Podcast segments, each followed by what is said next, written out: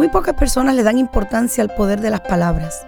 Lo veo en las confesiones de enfermedad que pronuncian sobre su cuerpo, cada vez que expresan que padecen de este mal, aquel dolor o esta enfermedad. También lo veo en los comentarios negativos que expresan sobre la situación de escasez o inconformidad en que se encuentran. Las palabras que pronunciamos con nuestra boca pueden atar nuestra vida sin que puedas percibirlo en el mundo natural. Dios nos enseña que debemos, ante toda situación adversa, llamar las cosas que no son como si fuesen, activando el poder transformador de Dios sobre nuestras vidas a través de la fe. Hebreos 11.1 dice que la fe es la certeza de lo que se espera y la convicción de lo que no se ve. Declara salud y la vida de Jesús sobre tu vida. Declara y establece que el Señor es tu proveedor. Cambia tu circunstancia y cuida tus palabras, porque son canal de bendición o de maldición para ti. Soy Marian Delgado y te animo a conocer más de cerca a Dios.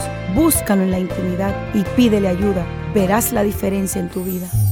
Han escuchado Un Minuto con Mariam. Para más información, llámanos al 305-273-1263 o visita mujerúnica.com.